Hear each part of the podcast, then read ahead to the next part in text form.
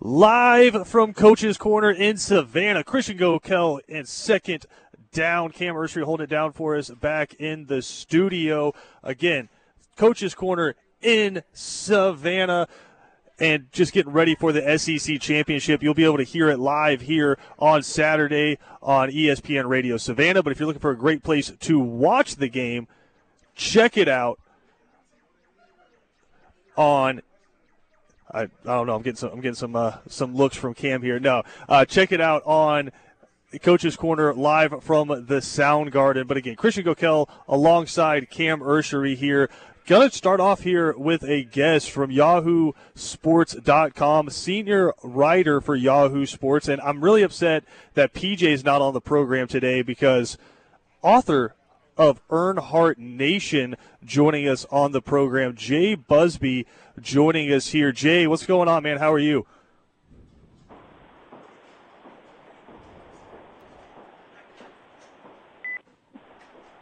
Cam, do we have Jay? Uh, we have Jay on the line. Jay, can you hear us? Hey, there you go. How, you, how y'all doing? Ah, Jay, we're doing great, man. Appreciate you hopping on with us here again. Uh, senior writer. I'm gonna. I guess we're having some technical difficulties. I'm gonna let Cam take this here for a second. Cam, catch up with Jay. We'll try to get things figured out here from coaches. Hey, Jay, how you doing? Hey, what's going on, guys? I'm getting a real bad echo, so happy to help out if we can. Let's talk some football. Cam, I think we got it figured out. Yes, we got it figured out. All right, There we got we it go. out. There, good. Jay. Okay, thank yes. you for How's- bearing with us, man. We're, we're, we're getting back in the swing of the live remotes thing here, so we're, we're doing this in three different locations. Gotcha. Gotcha. Awesome. Well, hey, you're up in Atlanta. You're getting ready for the SEC championship. You put out a great piece uh, about this Alabama Georgia game and how some people maybe consider it a rivalry, but more so than that, maybe it's just two teams that have ideals and uh, grandeur about what they want to do with their football programs, and they have to get past each other every year if they're going to achieve them. Just as you get ready for this, what's the storyline you're watching out for the most as we head to this SEC championship? Well, I think the storyline has to be Georgia. I mean, just just straight from the top, uh, Georgia has the be- been the best team in football by a wide margin. I mean, it's, you know, the dis- distance between one and whoever the number two is at any given minute is much much greater than the distance between two, three, and four. So Georgia just has to continue and has to has to finish the drill. They have to go and, and, and make sure that they're able to win against Alabama this weekend, although that's not a requirement, but then win in the, in the two games of the playoffs. I mean, they're going to make it into the college football playoff. I mean, assuming that they don't go and, and defect to the NFL, they're going to be in the playoff.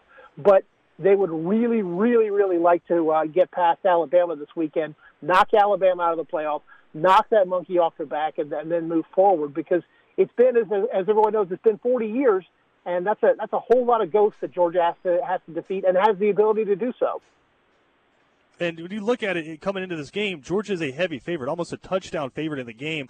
And for the most part, it seems like the national media, and I'll be curious to get your opinion on this, but the national media seems to think Georgia should win the game. And I've seen some already predicting them too, but it seems like the only hesitation from anyone doesn't have to do with on the field, more so with the fact that Alabama's Alabama, and we've seen what they've been able to do against Georgia in the past, or I guess I say what Georgia hasn't been able to do against Alabama in the past. How much of the, I guess, question marks around this game have to do with not 2021 but years prior? I think that's an excellent point. Yeah, I mean, if you if you took the names off the helmets here, if you took the the co- names of the coaches and you know made the coaches anonymous, and you looked at this game and just purely Team A and Team B, you'd say, oh my gosh, Team A is going to just absolutely destroy Team B. There's going to be the no contest.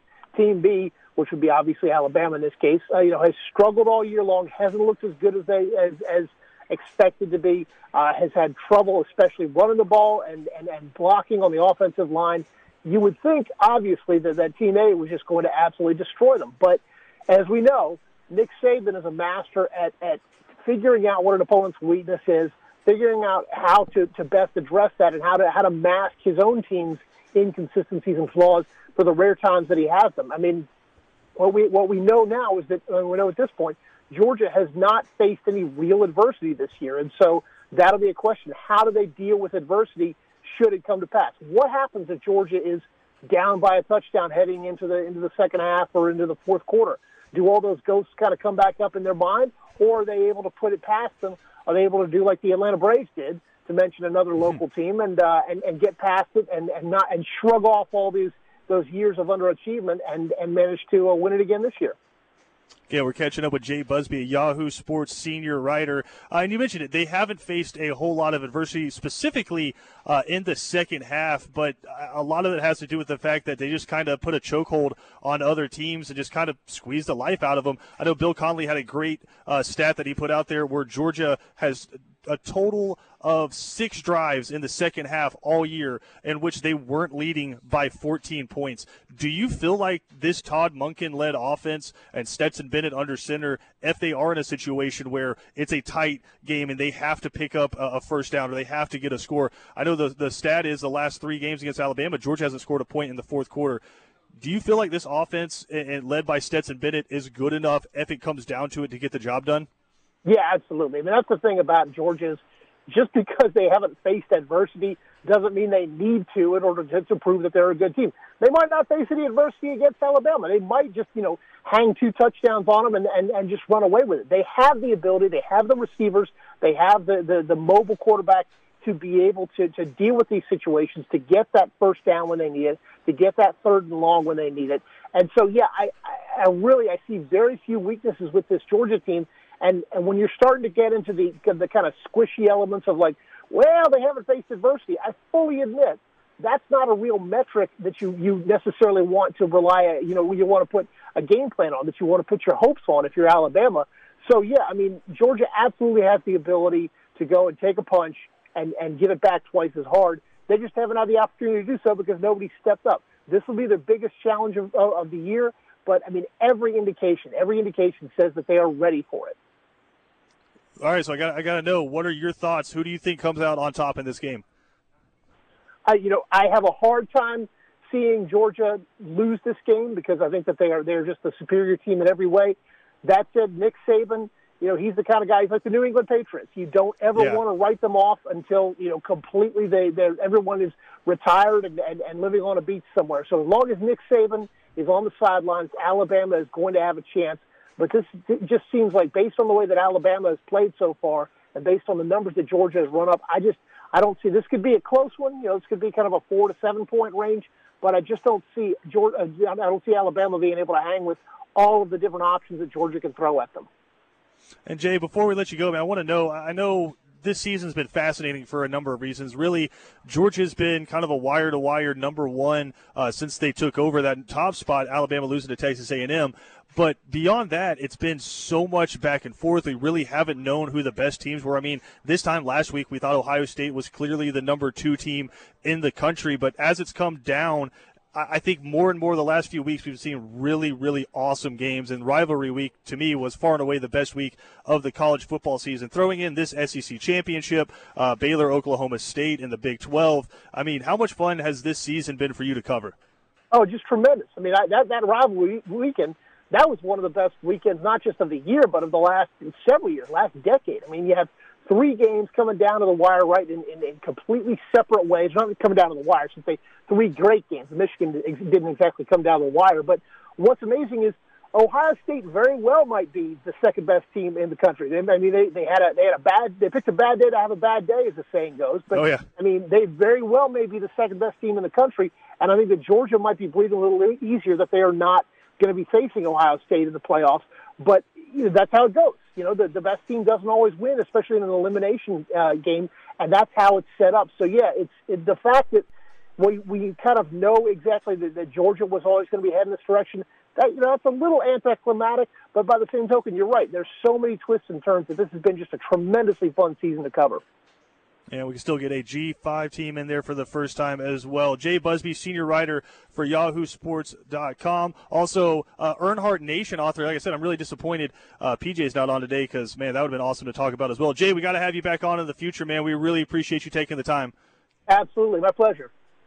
Again, SEC championship coming up four o'clock on Saturday. Uh, if you want to listen to it, all the radio will have it for you on ESPN Radio Savannah 104.3 and 1400. And then, of course, we're live at Coach's Corner right now. Coach's Corner is the spot in Savannah for all of conference championship weekend and then bowl season coming up right around the corner as well. Broadcasting live from Coach's Corner on East Victory Drive in Savannah. This is second down for Cam Ursery back in the studio. Chris live from Coach's Corner in Savannah. This is second down on ESPN Radio Savannah. Christian Gokel, glad to have y'all hanging out here on this Thursday afternoon. So much more to dive into. Three and out coming up next.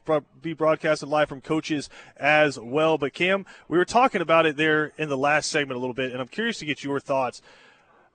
We look at this SEC championship, and I don't feel like, for whatever reason, we're looking at it through the prism of just 2021 like we're supposed to. We keep throwing these stats that have nothing to do with the 2021 team at this game, right? Georgia in the last three games hasn't scored a point against Alabama in the fourth quarter. You've seen the comebacks, the, the, the funny stats about how long Georgia's actually led versus how many games they've won, which of course is zero in that series. So it's just it's so many stats that have nothing to do with 2021. Do you feel like that's what's skewing this game, and maybe that six and a half points point, point spread should be even more?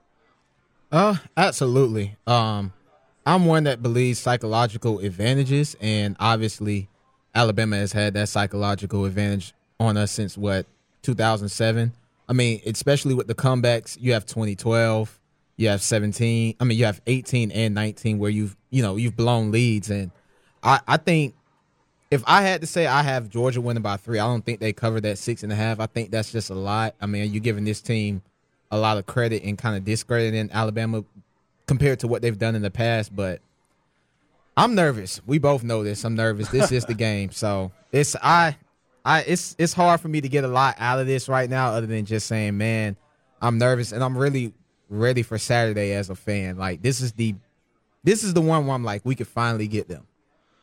Well, here's where I'm at with this is I think this is the first time if you talk about the, the four matchups, including this one, uh, and then the SEC championship, the, the game last year, and then the national championship, right? I think this is the first time out of those four games Georgia actually has the better roster from top to bottom than Alabama does. Now, it, will that bear fruit and be true in the future? Maybe not. But I'm talking about right now.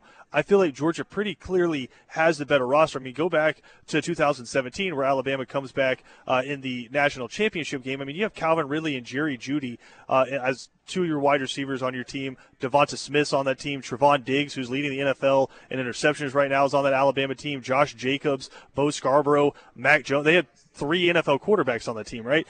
This is the first time I feel like out of those four matchups – Georgia has the better roster. And I also feel like, for as much as people want to say Alabama is a bad matchup for Georgia, Georgia's a bad matchup for anybody. Look at that front seven and tell me who are they going to stop? I guess maybe whoever Evan Neal's on. And then the other three guys up front, and then the linebackers coming on the blitzes. Who's going to match up and say, okay, this offensive lineman is better than Jordan Davis? Is this offensive lineman better than Jalen Carter, Devonte Wyatt, Travon Walker, Nolan Smith?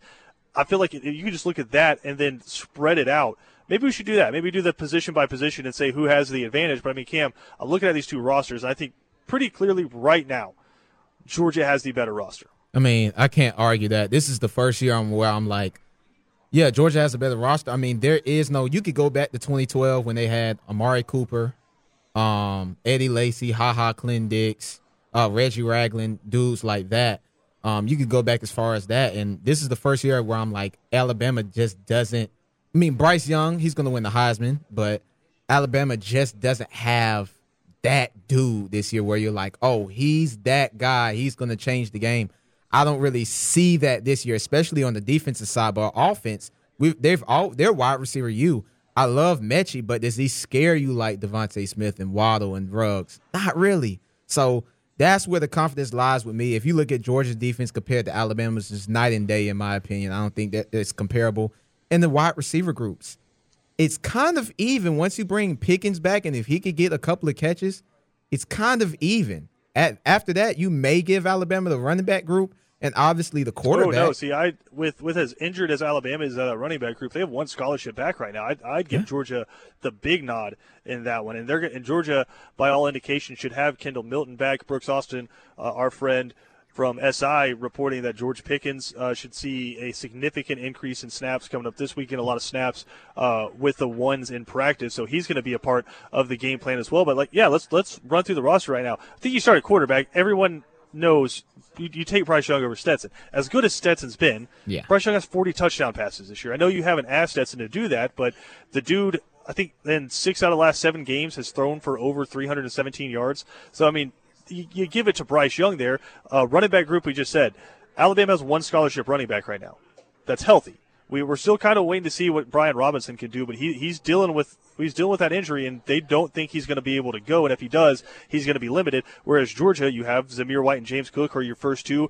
Kenny McIntosh had a long touchdown last week against Georgia Tech, and then if you if, if all three of those guys, something happens, they, they get on the wrong train on Marta and, and they miss the stadium. Okay, fine. Well, you you still have Kendall Milton. You still have a couple of different guys as well that you feel really comfortable running the football. So I'd give the running back group to Alabama. Wide receivers, I think it's still Alabama, man. I know George is Oh, about as is. healthy of that group as possible, but you say John Metchie and then you say Jameson Williams, who's leading the SEC in receiving.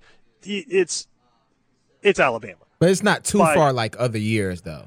I don't think it's that No, far. and, and Georgia has made a concerted effort to go out and recruit Mm-hmm. the, that position, wide receiver, much better than they have. I mean, I think you're you have a really good. I'd say outside of Ohio State and Alabama, I'd argue Georgia's wide receiver core against pretty much anybody in the country. But I'd I'd give Alabama that check mark. Tight ends, though, Oh, I think that's interesting. it's Georgia. I think it's interesting. Jahleel Billingsley's really good. I, I, I I'll go. It's Georgia. Darnell Washington, Brock Bowers. Brock Brock should be what is it? The Mackey, the Mackey Award. Yeah. He should be a finalist for that. I don't know how he isn't. I mean, th- that dude. He's been true freshman, ten touchdowns. That's all I have to say. Yeah, I mean, I think pretty clearly Georgia, you give them the tight ends, and I think pretty clearly as well. And it's crazy to say this, I'd give Georgia the offensive line nod as well. Alabama's offensive line outside of Evan Neal has been very inconsistent. Uh, Bryce Young got sacked seven times last week. Flip that over. I think Georgia's only given up eight sacks this year, but I know they're number two in the country in sacks given up. So you almost gave up as many sacks in one game as Georgia's given up in the entire year. I'd give Georgia that offensive line nod as well. Flip it over defensively.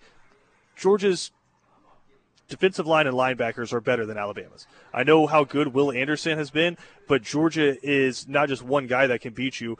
You it's like a hockey line change. You can rotate those guys out and bring in another line, and there's not that much of a drop off. I will say this: last couple of games, there's been some times where they had to throw those starters back in there just to kind of curb a, it looked like a, a drive was kind of starting. You throw Jordan Davis and those guys back in there, and that and that stops. But I'd give Georgia the nod on the defensive line as well. And then obviously with what Georgia can do with his linebackers, Nakobe Dean, that's all you really have to say. But then you have Channing Tindall as well back there. Walker is a really good linebacker, and Nolan Smith. Give Georgia the linebackers as well. Mm, I yeah, I'll go linebacker group and D line. I think the D line is elite. Linebacker group, you can kind of sub them out in and out because I mean we lost Will Anderson, um, at, and, and we haven't missed a beat. So I'll go with that. Adam Anderson. Yeah, Adam Anderson. My bad. I keep getting Will and Adam, both Andersons. I get them mixed up sometimes, but yeah, um, we we haven't missed a beat with them too. I say the secondary though, that's interesting. I'll still go Georgia though. I, I will.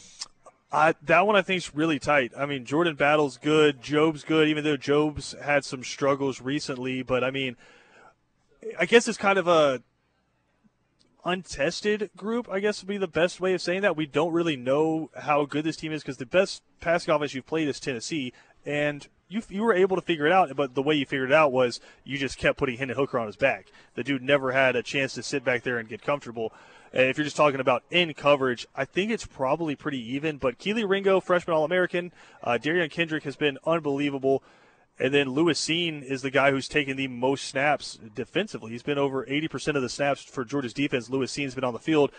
I, I guess the health of Christopher Smith comes into it a lot here because we don't know if he's going to be able to go. He's practicing right now, but we don't know. So if it's Dan Jackson back there, Cam, and Brini is having to play that star position, do you still give the nod to Georgia? Yeah, I still give the nod to Georgia. I mean, I just saw Arkansas torch Alabama. Um, that's a team we shut. Um, what we blanketed them 37-0. They scored 34 in the Alabama defense by throwing the ball in the air. I still give Georgia that nod, but like you said a few weeks ago, the most important position comes down to the quarterback. And when you have the best quarterback and the discrepancy yeah. on both teams is not too far apart, that better quarterback can lead your team to a victory. So that's why I'm still kind of like just holding my breath. Well, look what Bryce Young did this past weekend. I mean, as many times as he got sacked, as many times as he was being pressured, you had to close it out, and you didn't, and you left him with just under two minutes, and he ripped your heart out. That's that's what Bryce Young can do. That's how talented he is. I think he's covered up a lot of deficiencies for Alabama this year. I mean, they ran for six yards against LSU and they won the game.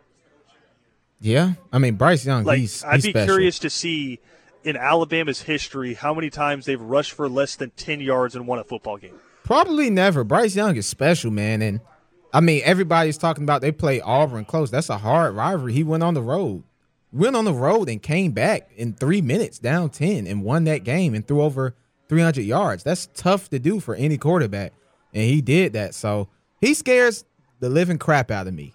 He does because the kid can move. He can move, and he's he's he can improvise. I I I love the way he plays football. I don't care if he doesn't play for Georgia. He's man, he's nice.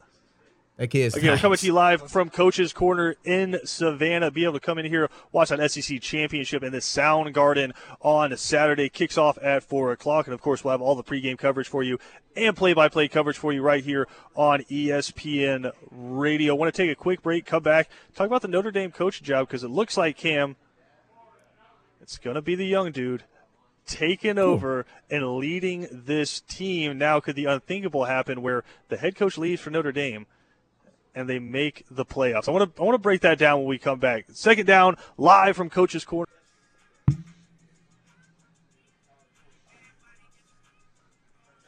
Second down on ESPN Radio is presented to you by the Uniform Source. Christian Gokel alongside Cam Ursery live from Coach's Corner in Savannah. Come out and say, hey, got a lot of drink specials going on this evening. And of course, Saturday, the big one coming up Alabama Georgia. Four o'clock kickoff. Come on out to Coach's Corner. Make sure you're here early because seats will go fast. But again, Cam, we were kind of talking about this at the end of the last segment.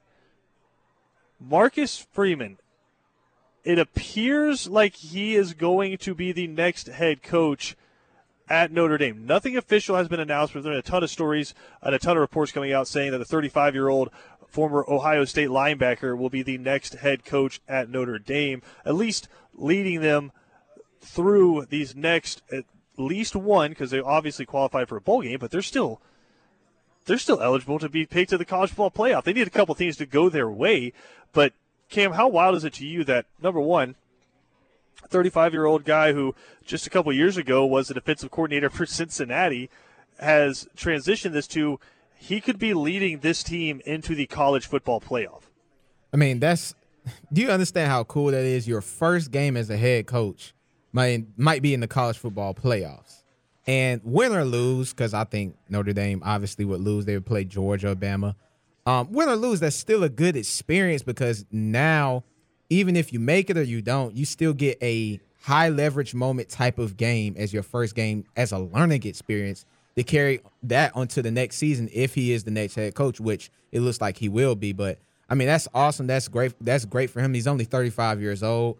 Um, you know, that, that's it's a great opportunity. And Notre Dame, like we know, it's a top five brand, might be the br- biggest brand all in college football. Uh, I think it's a great choice if he is the guy uh, from Notre Dame. But again, a lot of reports coming out that he is the guy, but nothing has been verified as of yet. But uh, Cam, of course, we've gotten all the uh, the the sound bites now from Brian Kelly saying he, he feels like he can win a national championship at LSU, and that's why he moved on. I I'm going to stick to my guns on this. I think there's one reason Brian Kelly decided to go to LSU. Hundred million dollars, and when you look at it, potential to make upwards of fifteen million dollars a year. I wanted to ask you this: which school do you feel like has an easier path to win a national championship? Because the narrative around it, when people don't want to talk about money, is he went to LSU because he feels like it gives him a better path to a national championship. I don't think that could be further from the truth. Do I think he can get better athletes at LSU? Certainly. Do I think if he went head to head, even though maybe this this happened recently, if he went head to head with his team at LSU and his team at Notre Dame, team at LSU probably wins. But we talk about an easier path. You don't have a conference championship game to worry about. You're not in a conference. You go out there and you schedule the service academies. You play USC every year. You play Stanford every year, and then you play a few ACC teams thrown in there. If you go undefeated, or as we've seen this year, if you have just one loss, you're probably in the college football playoff, and then you just have to win two games. You go to LSU, that's a murderer's row every single year, and not not just on the field, but on the recruiting trails uh, against teams that are just a few hundred miles away from you, going after the same kids. I don't know that I agree when people say LSU is an easier path to win a national championship. I wouldn't say easier. I think the term that people need to use is a better path. It's it gives you a better chance, a better opportunity. And I will say this: obviously, at Notre Dame, if you go there, you go undefeated, you make the playoffs, which is likely to do every single year. I mean, a down year, they have one loss, but they don't recruit like all these other schools. And then when they go, they he's been there a couple of times. He just gets destroyed. At least he goes to LSU. There might be a year, kind of like what Georgia is getting right now, where all the teams are down and your team is up, and you have a chance to win a national championship. That window that Coach O had with Bur- Burrow, Chase, and Jefferson, we'll never see nothing like that again. I don't think so. But I think I think we might see a lot more than you think just with the transfer portal now. Yeah, that team is scary though. I mean, you had two of the best wide receivers in the NFL currently right now in Burrow. He's a top 10, top 15 quarterback. But I think Les Miles, he has a chance to win a national champion. I mean, not Les Miles, my bad, my bad. Brian Kelly, he has a chance to win a national championship at LSU. Do I think he could beat Nick Saban? Absolutely. I think he can. I think it's possible. Kirby Smart? Absolutely. Are you going to do it within the next year or two? I don't think so. But can that happen in the future? Absolutely. I I wouldn't say it's easier, but I think it's a better opportunity for him. Now, when you look at this and then you look at the the Lincoln Riley hire, I thought it was funny. Did you see the tweet cam where he said he was going to make USC the the mecca of college football? And then one of the Oklahoma players said, "Hey, he just told us this last week as well." I mean, it just shows you this is it's something that we hold so near and dear to our heart as fans of the sport. But I also think by doing that, we romanticize it a little bit and we don't realistically look at it. It's a business. And for Brian Kelly and for Lincoln Riley, hundreds of millions of dollars for Lincoln Riley. They're paying off both of his houses in Norman. You can, Cam, right now, if you scrounge up the money, you can buy one or both of Lincoln Riley's houses in Norman. So everyone is like, "Wow, USC's just paying for that." It's like, well, they were going to buy it and then they're going to they're going to sell it and make the money back probably on it. But it's it's a business. But the way I look at it too is, I feel like we try to put emotions, our emotions, on what the players are feeling. I think the players at Notre Dame, and I think the players at Oklahoma, especially with their ability to transfer now, they, they understand what it is. Which this is a business, and if you get offered a better opportunity for better pay more often than not, people are going to take that. I, I just I feel like we put we put our thoughts and emotions and we project those on these players whereas these players know what's up. They, the reason they go to school for the most part is because it gives them a chance of accomplishing their goals or going to the next level. So I, I, I don't think for everyone saying like wow the notre dame players were probably hurt by brian kelly's betrayal i don't think they care. No. Notre dame brian kelly he's paid his dues He's paid his dues. He's done what he's but he's the all-time winningest coach at Notre Dame as far as just wins. He has the most wins in Notre Dame history. He's paid his dues. So I know Notre Dame players don't have a problem. Now, as far as Oklahoma, I can see where the problem lies is because maybe you already thought Lincoln Riley's had one foot out the door. And in my opinion, he's kind of underachieved a little bit. You lose you lose a game every single year in the Big 12, and you have all these Heisman quarterbacks. You're the offensive guru. Oh, I mean, we talked about this yesterday. What's the what's his biggest win? There's no big win, and and this is the crazy part. In the past two years, you you underachieved last year with Rattler. You've extremely underachieved this year. Even though you won the Big 12 championship last year, you're not in it this year. You go to the college football playoffs, you continuously get smacked outside of the year with Baker Mayfield when you lost to Georgia, who Jake Fromm was a freshman that year, and Baker Mayfield was a Heisman Trophy winner. What is there as an Oklahoma player? I would be kind of like, okay, dude, like, well, you know, you haven't done. You're saying all this. Could it potentially? uh, I mean, I understand it's bad. This is like rock bottom bad, I could say, for Oklahoma fans, at least for their recent success, because of all the players that are transferring out and you lose Lincoln Riley. But could this potentially wind up being a good thing for Oklahoma? Like, had you reached the max of what you were going to achieve under Lincoln Riley, where it's, yeah, you're going to be in the Big, T- Big 12 championship game most years and you'll probably win it. Therefore, you'll be one of the four teams in the college football playoff, and then you'll get smacked. Or now you can bring somebody else in, get you ready to play in the SEC because, as we've seen before, that style of play doesn't inherently work inside the SEC. You can bring somebody in who understands, probably has SEC ties, understands what it takes to play an SEC slate, and help you win these big games against the Alabamas, the Georgias, the Clemsons, versus just being a team that gets made fun of for giving up six, seven touchdowns and a half. I believe this is the best thing that's happened. Lincoln Riley, you could call some offensive plays. You haven't been too great in the past two years, but you could call plays. I'll give you that. But the SEC is totally different. It doesn't matter about calling plays. Can you get stops? Can you run the ball effectively in certain moments throughout the game? Can you travel to Alabama and take down Nick Saban or Kirby Smart in Athens? They have to go get a, a, a coach that is ready for that mentally. Is Bob Stoops that coach? I think absolutely. I, Bob Stoops is a freaking legend. I, I think absolutely. I don't really see I- where they've. I don't think Bob Stoops is going to come out of his role. He's got a really cool role right now where he's just the Yeah. legend and he gets to go around and hang out and be Bob Stoops and that those are those are tough to pull people out of, right? When you get paid just to be who you are, that's that's tough to pull people out of. But I do think it's a chance whether it's a Brent Venables, right? I think Brent Yeah. Venables would be a great hire because then you just you go get an you go get an OC that you feel like runs an offense that you can just let him take over that side of the football, and then you're the head coach and you play Brent Venables style defense. Because how many years have we heard, oh, this is the year Oklahoma is going to have a better defense. This is the year Oklahoma steps up and they don't have a Swiss cheese secondary, and then we see what happens and they just get absolutely torched. If you could go get somebody like a Brent Venables, you can lure him away from that cushy job he has with Clemson. I, I think that'd be a I think it'd be a win, and I think in a couple years we can look back and say Lincoln Riley leaving might have been the best thing that happened to Oklahoma. Outside of last year, Brent Venables always, even last year, he had a decent defense. I mean, the year they Dude, lost to right now, right now, you know who has the number two defense in the country Yeah, it's Clemson. in terms of scoring? Clemson. Clemson. Yeah, oh yeah. Clemson's defense is elite this year. That wasn't the problem. It was the offense. But I mean, you could go back to the days where they beat Alabama, um, with AJ Terrell getting pick sixes on Tua, all that good stuff.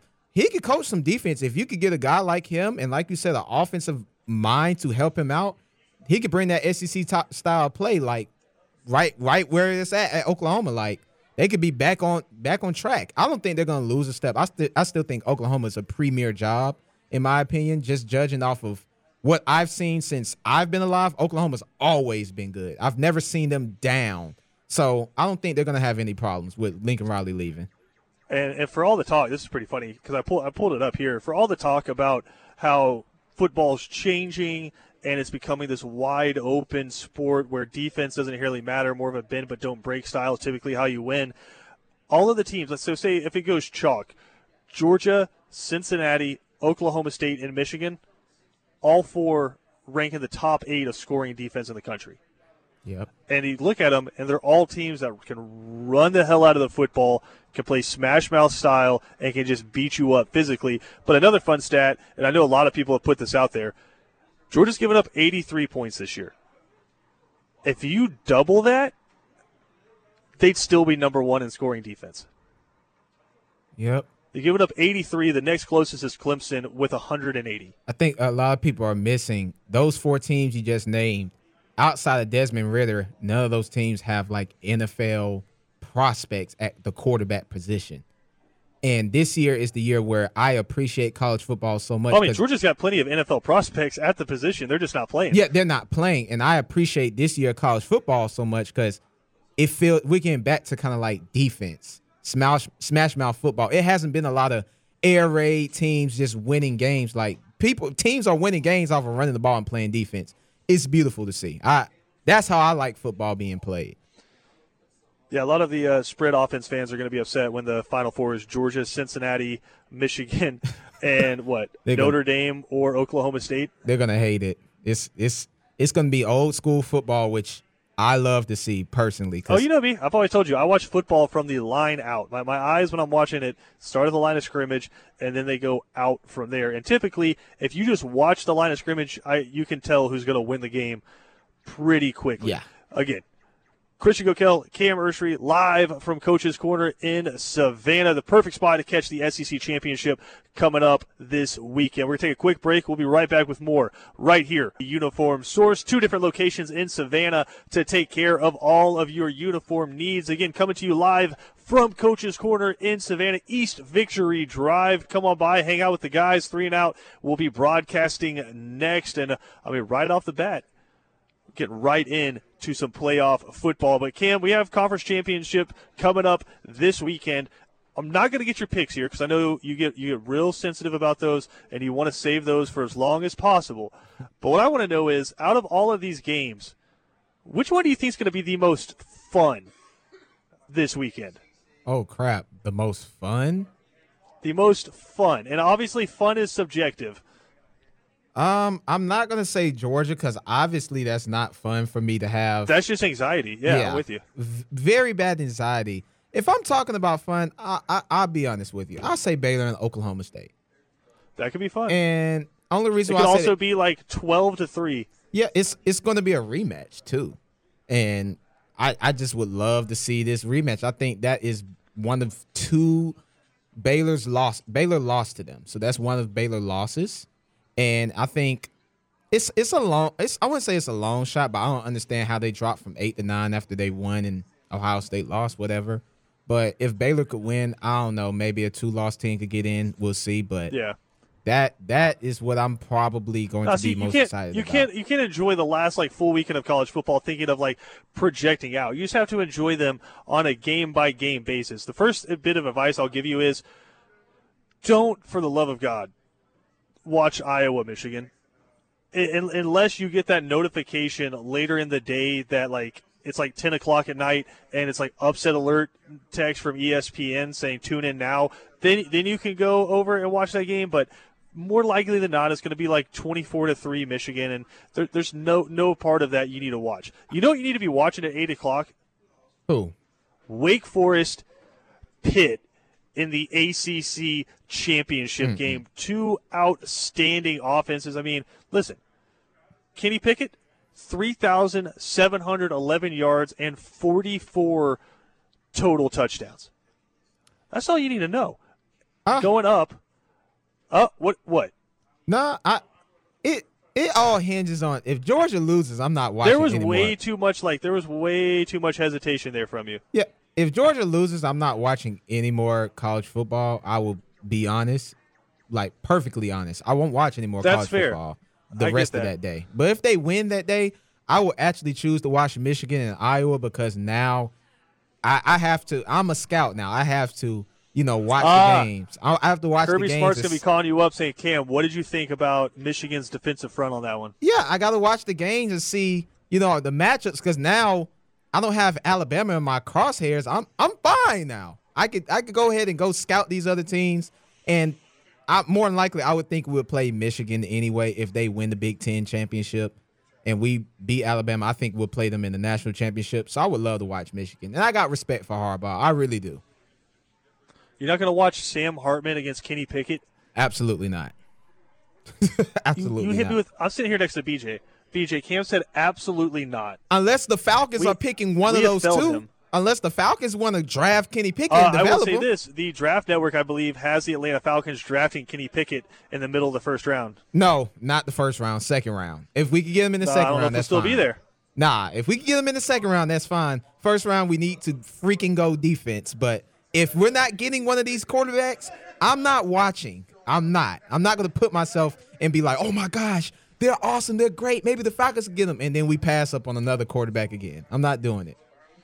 Uh, we'll see. I, I'd say I, again the most fun game. If you're just looking for pure entertainment value, I think it's Wake Forest and Pitt. I'll also say Sunbelt, App State, Louisiana. Last chance to watch Billy Napier with Louisiana. Okay. You, you tuning in for that one? 3:30 ESPN. Absolutely not. Absolutely. Come not. on, you you, you watch the first quarter before Georgia Bama kicks off. Or No. are you already just like locked in? I will be at Coach's Corner um Saturday, and I'm telling right. you, I'm telling you right now, it will not be any football watching for me. It's meditating because my friend that's coming with me, he's a Bama fan. It's meditating. What's the uh, what's the coach's corner order for Cam? oh man, ten piece lemon pepper, kind of wet, and then a a a big tray of pizza. I just want a big tray of pizza for the game. I'm gonna eat the the wings before the game and the pizza for um for the game, and you know some big lemonade, a pitcher of lemonade. They have great lemonade there. Oh, Check it out, lemonade. guys. Lemonade's the drink there, not a uh, another tasty cold beverage. Oh, uh, hey, hey, hey, hey, hey. We're just gonna speak on the lemonade right now. The lemonade, that's where we're gonna say stand keep at. it. Can't say keep it on the low. Again, broadcasted live here at Coach's Corner in Savannah.